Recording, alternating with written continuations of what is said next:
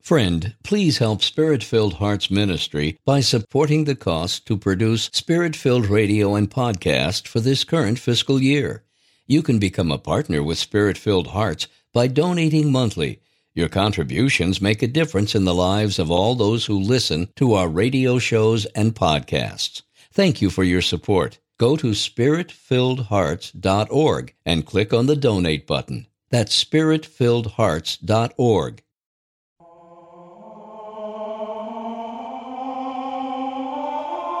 Welcome to the beauty of our Catholic heritage. Our host is Father Jacob Shea, a Norbertine father of St. Michael's Abbey in Orange County, California. Father Shea has a great love for our church's heritage. The beauty of our Catholic heritage with Father Jacob Shea. Welcome back to the beauty of our Catholic heritage. Happy Easter.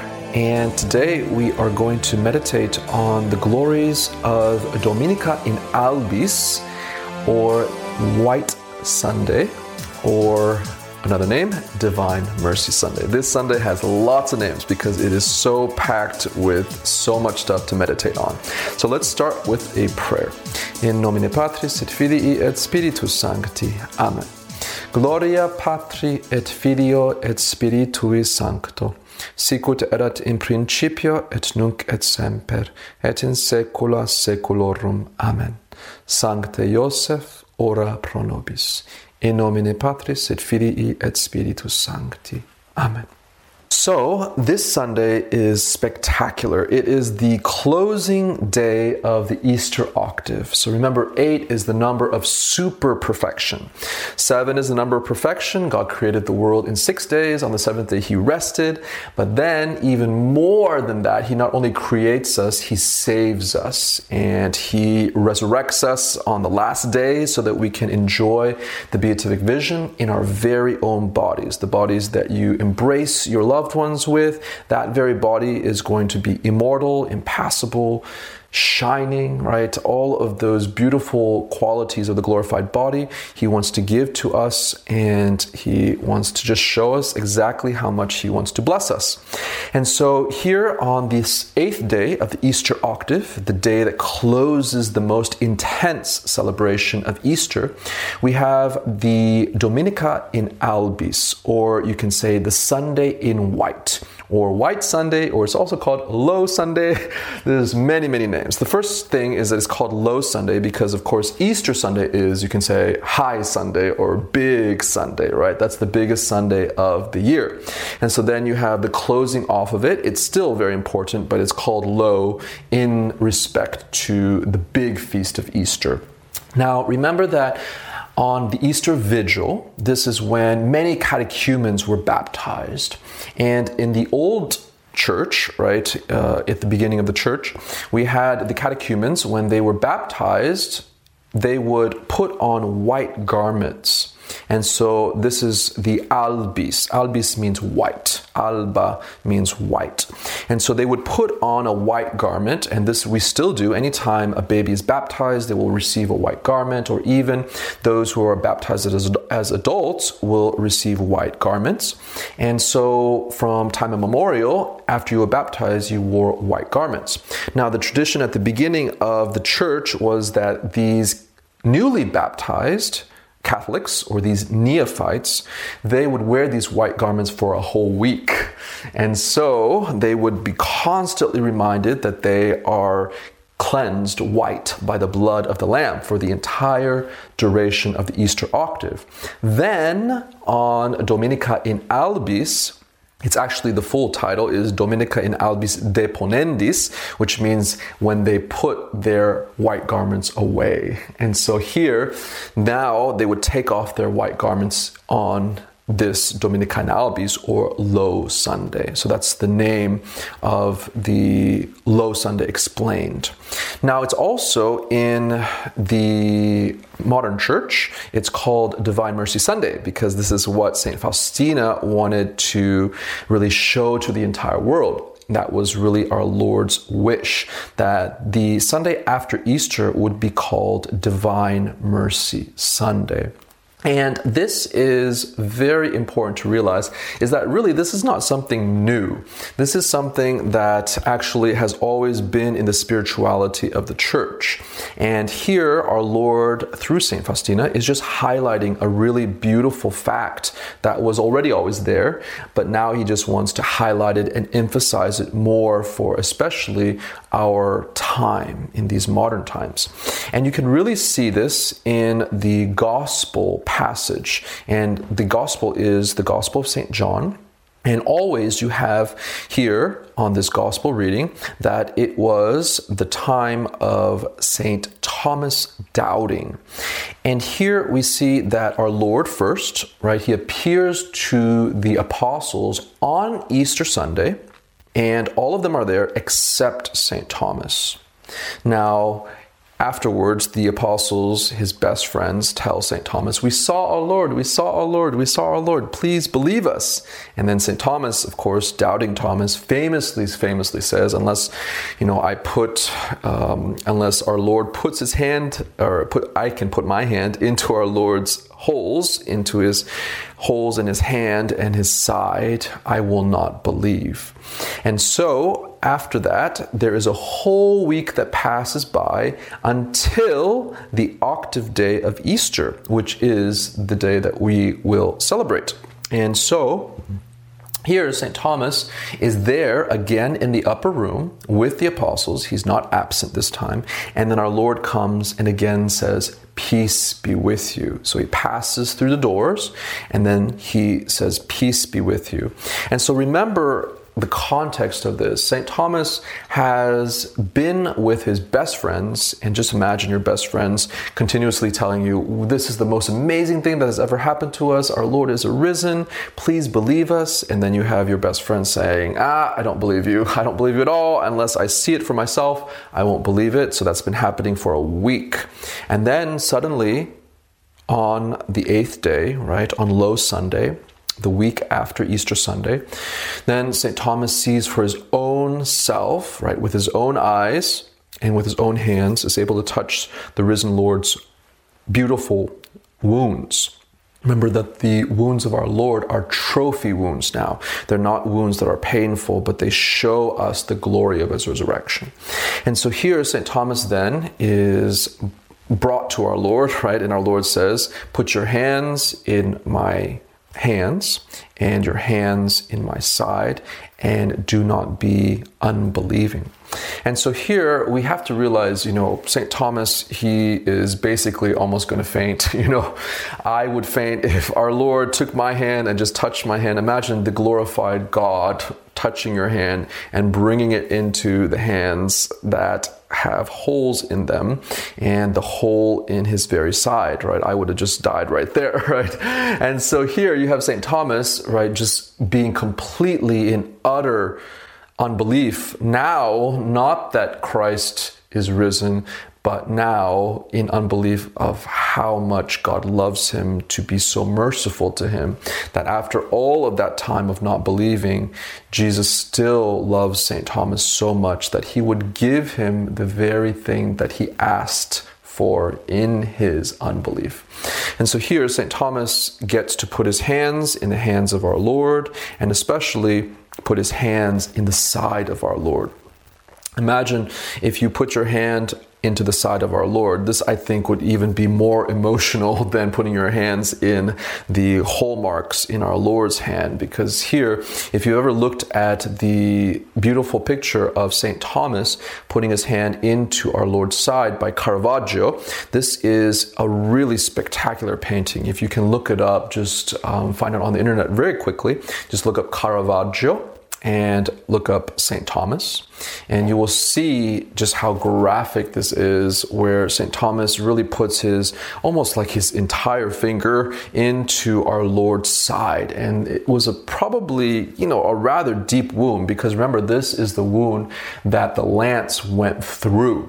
And this lance went all the way up to his sacred heart, because that's why so much blood and water poured forth. And of course, this is the very mystery of the Divine Mercy, right? Our Lord is having the rays of red and white. Remember, red signifies the Eucharist, white signifies baptism and purity.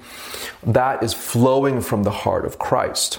And if you ever watched Mel Gibson's Passion of the Christ, you'll see that there was a torrent that came forth, right? How is that possible if it was just like a little scratch on his side?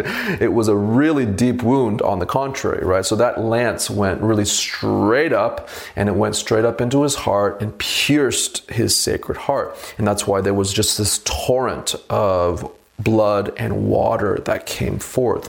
And so here, you know, I don't know if St. Thomas went all the way up into the Sacred Heart, but at least, you know, it was, you know, a relatively deep wound, not just like a kind of a surface scratch. And so, you know, our Lord here, this is a very powerful image that in our Lord's beautiful and infinite mercy, He wants us to go up and touch His very Sacred Heart. You know, He wants us to be in complete union with the Sacred Heart. And so you see that in the resurrection, it really brings all of the mysteries of the faith together. And here you see devotion of the Sacred Heart and the Divine Mercy. They really come together. People are usually forgetful of that. You know, our Lord's Sacred Heart is very, very similar to the Divine Mercy. They're really the same devotion there. And so here you see St. Thomas reaching up, being guided by our Lord's hand in order to touch the Sacred Heart and to be in union with it. So really, the Divine Mercy Sunday that we are so familiar with is the same thing as Low Sunday, because from time immemorial, we have heard this beautiful gospel from St. John of the doubting Thomas turned into such a lover of the Sacred Heart. And so here, let us meditate too on the beautiful chants that we hear. And so what kind of chants do we hear for Low Sunday? And this also gives us a window into the spirituality of the saints, because these are the exact chants that they would hear. Here on Low Sunday, or Divine Mercy Sunday, you will hear the Quasimodo chant. Now, a lot of people know Quasimodo from The Hunchback of Notre Dame, but that's where he actually got his name from, because that's the name of this Mass. And so Quasimodo means like. Literally, it means like, or just as. So here it's Quasimodo geniti infantes, like newborn infants. Alleluia. Rationabiles, you can say rational. Sine dolo, without any kind of evil way of thinking, without any kind of guile. Sine dolo. Lac concupiscite, desire milk. Right? Alleluia, alleluia. So it's a very mystical introit. But here, what it's referring to, the newborn infants in the faith, those are the neophytes. And so they are still newborn in the faith, and they are, as it were, desiring the milk, right? This milk is the grace that comes forth from Christ. And so here, you usually hear about the land of milk and honey, right? In the Old Testament, the Israelites wanted to go to the Promised Land, which is a land flowing with milk and honey, right? Milk, usually you can think of this as Eucharistic, right? The Eucharist is our true food, just as milk is what the babies need to have for their nourishment. The honey signifies the sweetness of the Eucharist. And so really heaven will be a land flowing with milk and honey that is the fulfillment of the Eucharist, which is our Lord Himself, and we will be able to gaze and be fed on the beatific vision, right? The bread of angels. So remember, there is actually no more Eucharist in heaven. This is a very sad thing, right? In a certain way, because we will have our Lord Himself to enjoy. And so here, this is a very beautiful thing to meditate on, that, for example, St. John Vianney, he wept and wept and wept because he said, when I die, there will be no more Eucharist, right? There's no more sacrament of the Eucharist. There's no more sacraments in heaven, because we will have the very reality. So when here St. John Vianney weeps, a lot of people think that, oh, he wants there to be the Eucharist in heaven, right? But that's actually not true. It's really the fact that what the Eucharist is in this world, it's still our Lord, of course, is His very body, blood, soul, and divinity, but it's veiled. Right. And so our Lord is truly present in the Eucharist, but it's veiled under the sacred species of what looks to be bread, but it's not, right? It's just the white and the shape of the bread, but it's not, right? It's just the accidents, that's the philosophical term, the accidents, or you can say the looks or the species of bread are there, but the bread in substance is not there. The flesh of Christ is there.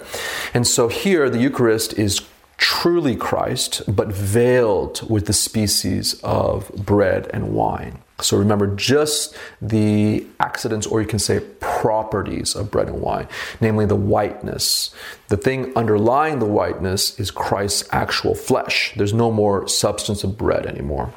And so when St. John Vianney says there's going to be no more Eucharist in heaven and he's weeping, right, this is because in heaven, we will have Christ himself, but there's no more veil. And this is something so beautiful and beyond words that we can't even begin to imagine.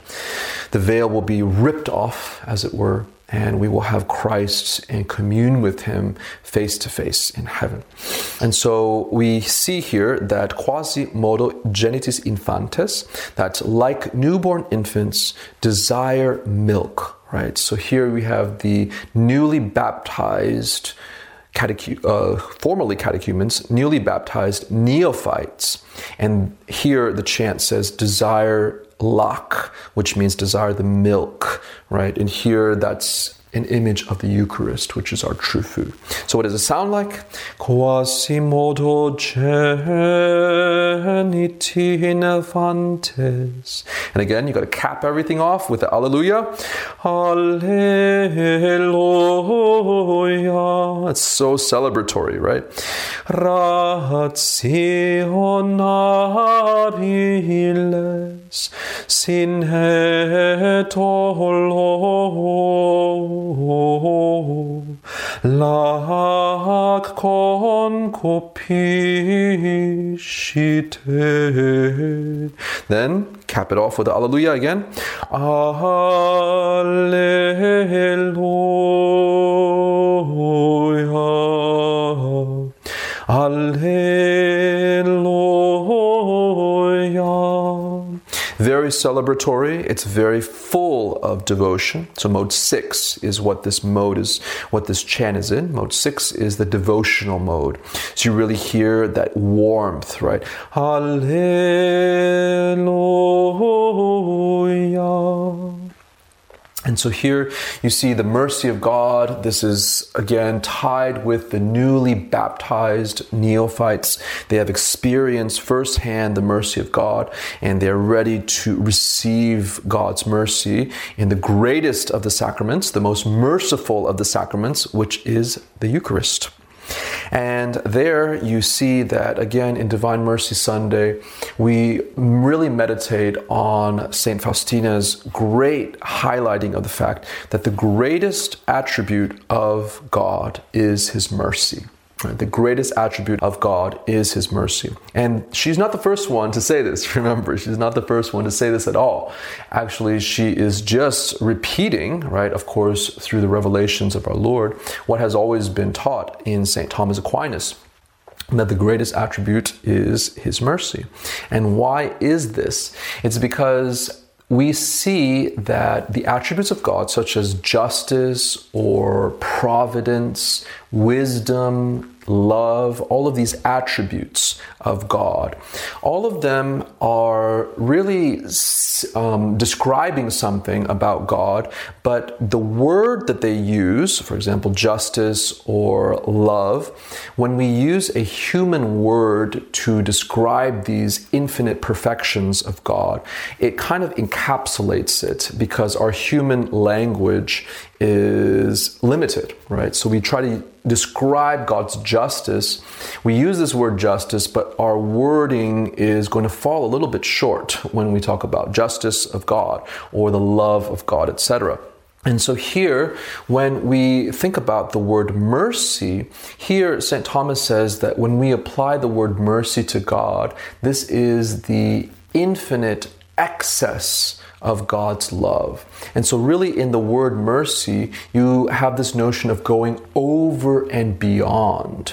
And so it really has this notion of expansiveness, effusiveness, where God is just pouring his infinite love out on us, and we don't deserve it at all. And so this is the greatest attribute of God, because it really shows exactly the lengths that God goes to show his infinite love to us. Whereas the other words, for example, justice, because we have this human word, we know that God's justice is infinite, but because of our human word, it kind of encapsulates it, you know. And so here you have in the word mercy, it's just complete excess of God, right? He is just infinite, outpouring, loving, and you can really just even use your common sense. What is the greatest sign of God's love for us? It's his death for us on the cross, which is pure mercy. And so here you see on Divine Mercy Sunday, the greatest attribute of God, and this is especially revealed in his pierced heart, right? His pierced heart that St. Thomas is reaching up in order to touch, and that God invites him to touch, even however much that St. Thomas doubted. Right? Even however much he did not believe, our Lord still reaches down to us in his great mercy, and he wants to raise us up to the level of his sacred heart. And so this is beautiful for us to meditate on Divine Mercy Sunday, that no matter how much we have doubted God, no matter how much we have failed him, no matter how much we won't believe our friends or trust in our friends, not only our friends here on earth, but also our friends in heaven, the saints, right? How many times have they really prayed for us to believe in God?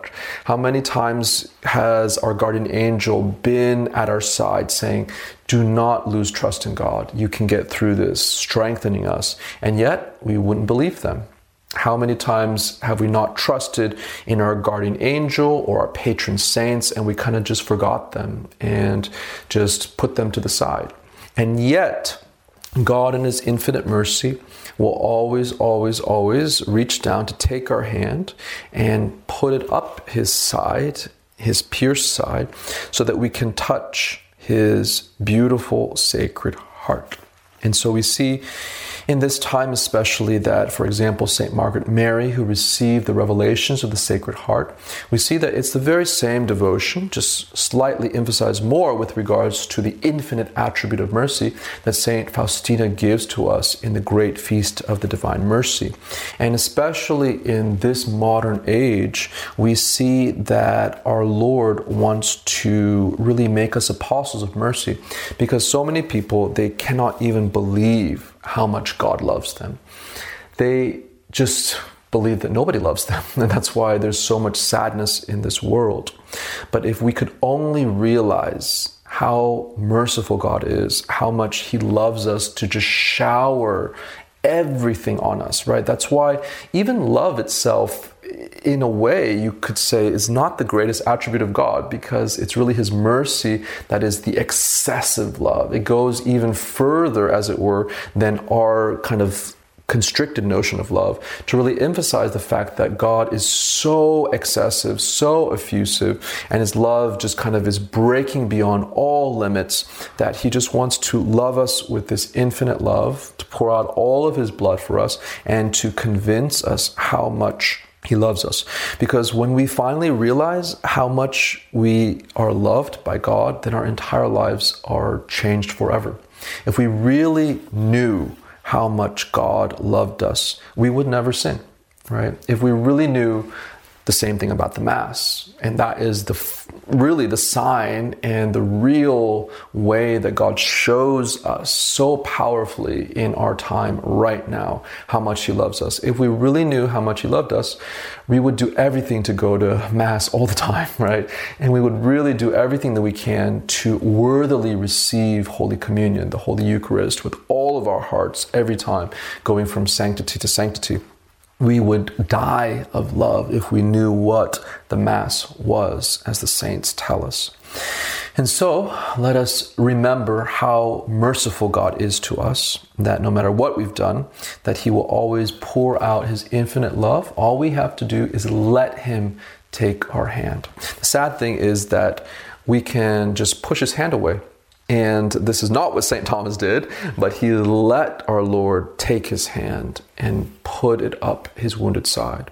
You know, many times little children, you know, if they don't want you to hold them, they'll kind of like beat you away, you know. God doesn't force us to put our hands up his side, even though he really, really wants us to, right?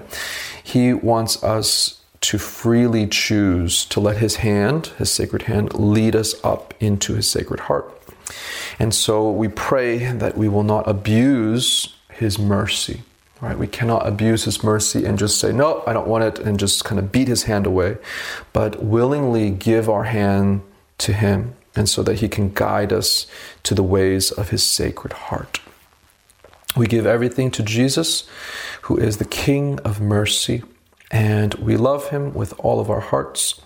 And we ask for the prayers of Saint Faustina, and we ask for the prayers of the Sacred Heart, that we might understand by faith how much we are loved by God, so that we will never sin again, and that we may become great saints.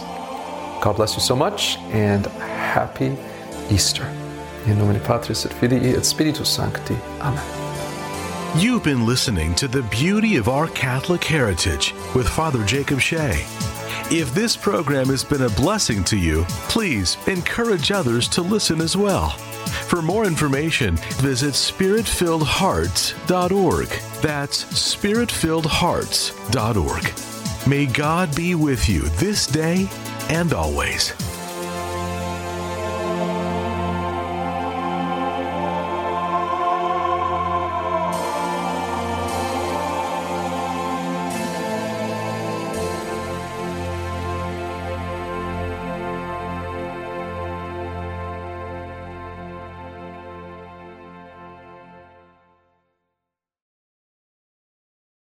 If you're enjoying these podcasts, please consider supporting Spirit-Filled Hearts Ministry with a one-time or monthly gift. Spirit-Filled Hearts Ministry is a 501c3 nonprofit organization. We are only funded by generous donors who believe in our mission to evangelize.